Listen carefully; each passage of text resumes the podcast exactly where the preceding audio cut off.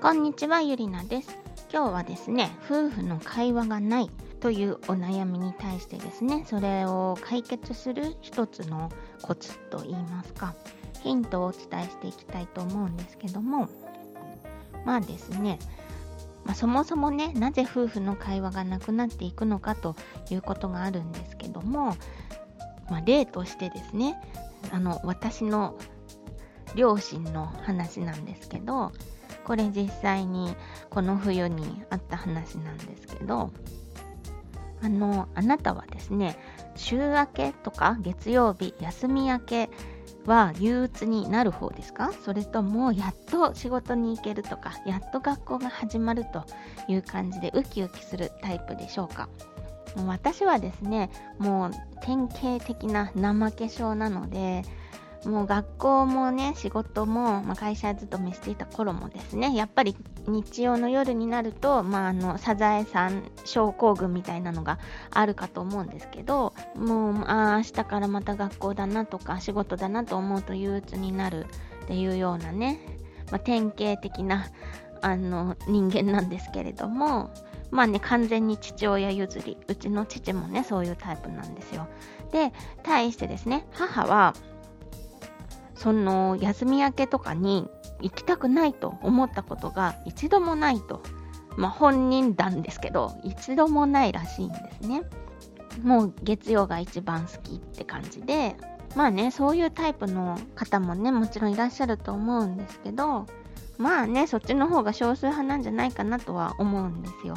で、まあ、そんな感じでですね、私の父の方は、あの、休み明け、こう休み中もですね、こう休みが折り返してくると あの、結構早めにね、もうすぐ休みが終わっちゃうっていう感じでイライラしてくると。で、基本的には、あの、いつも穏やかでね、とても温厚な人なんですけど、まあ、それでもね、休み明けが近づいてくると、こう、ベースのラインがちょっとこう、イラ、苛立ってくるわけですよ。で、まあ、それに対して母は、まあ自分はそうじゃないのでね、まあそれを見て、そ その子、その休み明けにイライラしてしまう父に対してイライラするというようなね、状況なんですけれども、まあね、そんな前置きがあるんですけども、このお正月休みの時にですね、まあ、母から聞いた話なんですけど、まあ例によって、まだね、まだ休みが3、4日残ってる状態の時にね、父が、お休みってあっという間だな、もうすぐ仕事だ、もうすぐ仕事か、という風にね、ちょっと愚痴った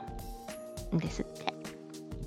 そしたらね、母は、そんなに行くのが嫌なんだったら、コロナもあるんだし、もう会社を辞めればいいでしょと、ピシャッと言ってしまったみたいなんですね。で、まあ、父はね、あのもう、その定年は退職してるんですけども、再雇用だかなんだかで、まあ自分で好きでね、一応働いてるんですよ。なんですけど、もうね、今コロナのことが心配なのでね、もう、ちょっと前からね、母はもう、もうやめたらいいんじゃないみたいなことは言ってたんですよ。で、まあそういうこともあってね、好きで行ってるのに、休み明けが嫌だとか、何を言ってるんだと、母からしたらですね、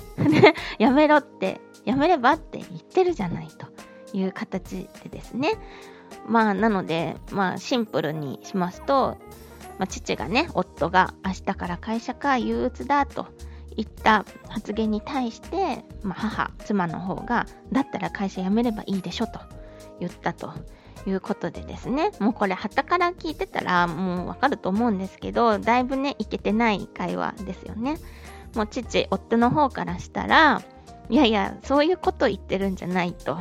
あの別に辞める辞めないとかいう話じゃなくて単純にね休み明けであのー、仕事に行くのが憂鬱だなということをね言っただけであってあのー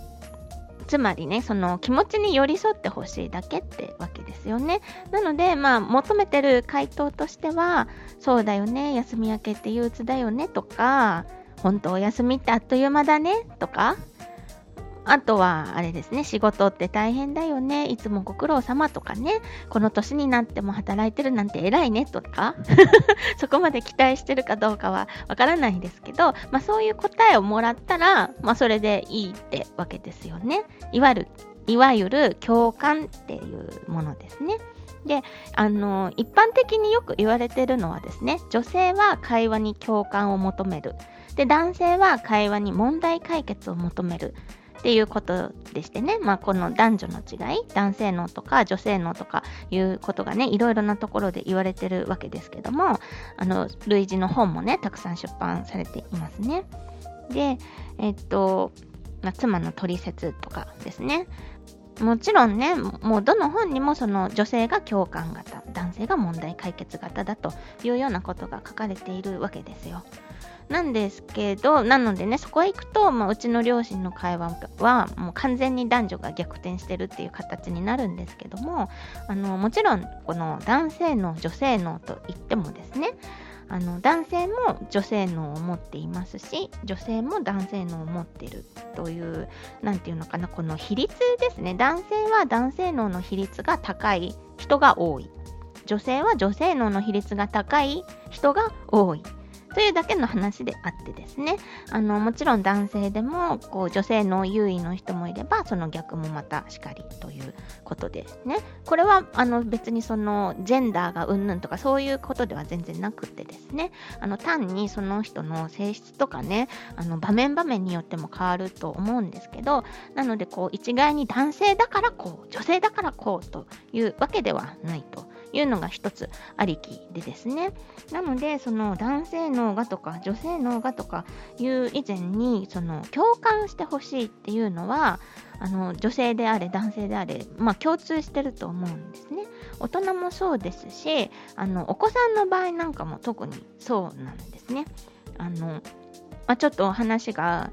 あのお子さんの話になるとね脱線してしまうのであれですけども、まあ、例えばそのお子さんがわーわー泣いてる時に親の方はねいろいろこの解決してあげようと思ってこうすればよかったんじゃないとかこうしたらいいでしょとかあの言ってしまうんですけどそうじゃなくてその泣いてる悲しい気持ちとか寂しい気持ちで特にお子さんはその言葉がその自分のこの心のモヤモヤに対するその感情の言葉これが悲しいとかこれが切ないとかこれが悔しいっていうのがねまだわからない状態なので自分でもわけがわからなくなってわーっと泣いている状態。だから別に解決してほしいわけじゃない。気持ちに寄り添ってほしいだけっ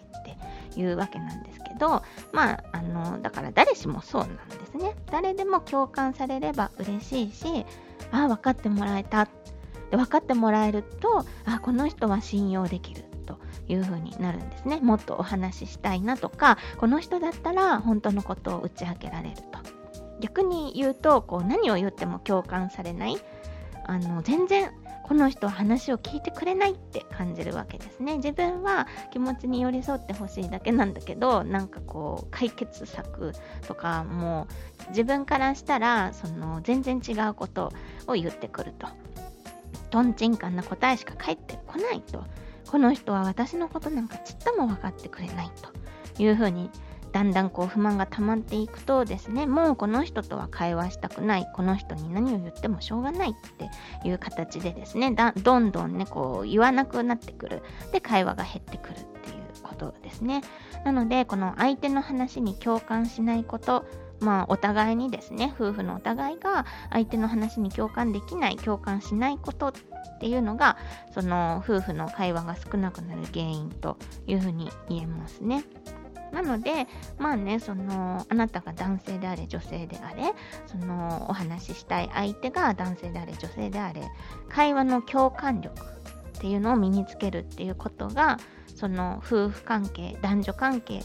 だけじゃなくてね親子関係とかその職場での人間関係学校での人間関係もう人間関係全般ですねをあの共感力を身につけることによって人間関係がぐっとぐっと良くなる鍵だというふうに言えますね。で、あの、ちなみにね、うちの母に、その、うちの母は、その、ね、父が休み明けて憂鬱だなみたいなことを言ったことに対して、本当に怒ってるんですよ。じゃあ会社辞めればいいじゃないと。本当に本当に思ってその良かれと思って親切心でと言いますかコロナもあるんだし会社辞めればいいじゃないと言っていたということでね。あそれって話を聞いてほしいだけのやつだよって私が説明したらねああそっかっていう形で、まあ、納得してたわけですね、まあ、母としてもその反対の立場になることもあるわけですよ。自分はあのなんていうか取り留めのない会話をしてるだけで何かをこう解決してほしいとかアドバイスしてほしいわけじゃないのに言われて嫌な気持ちになったっていう経験ももちろんあるわけなのでね。あそういうことかというふうにまあね自分の発言は 良くなかったなっていうのは分かったみたいです。もうねそれを言われちゃったらもう二の句が告げなくなっちゃいますよね父としては。あのもうもう愚痴れないですよね。会社に行きたくないって言おうものならだったらやめればいいでしょとビュンビュン攻撃されてしまうわけですのでもうこのねもやもやした憂鬱な気持ちをあの話す相手もいないというかわいそうな状態なんですけど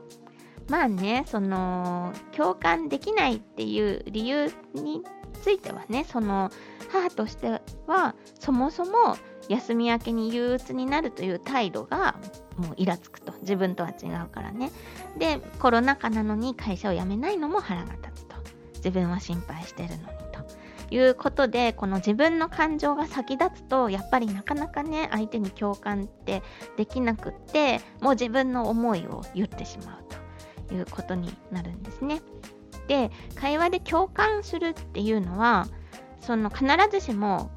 自分も同じ意見になるということではないっていうことですね。相手の言ったことを一旦受け入れると、ああ、そうなんだね。あなたはそう感じてるんだねというのを受け止めて、で、まあ、反論するならね、でも私はこう思うというふうに伝える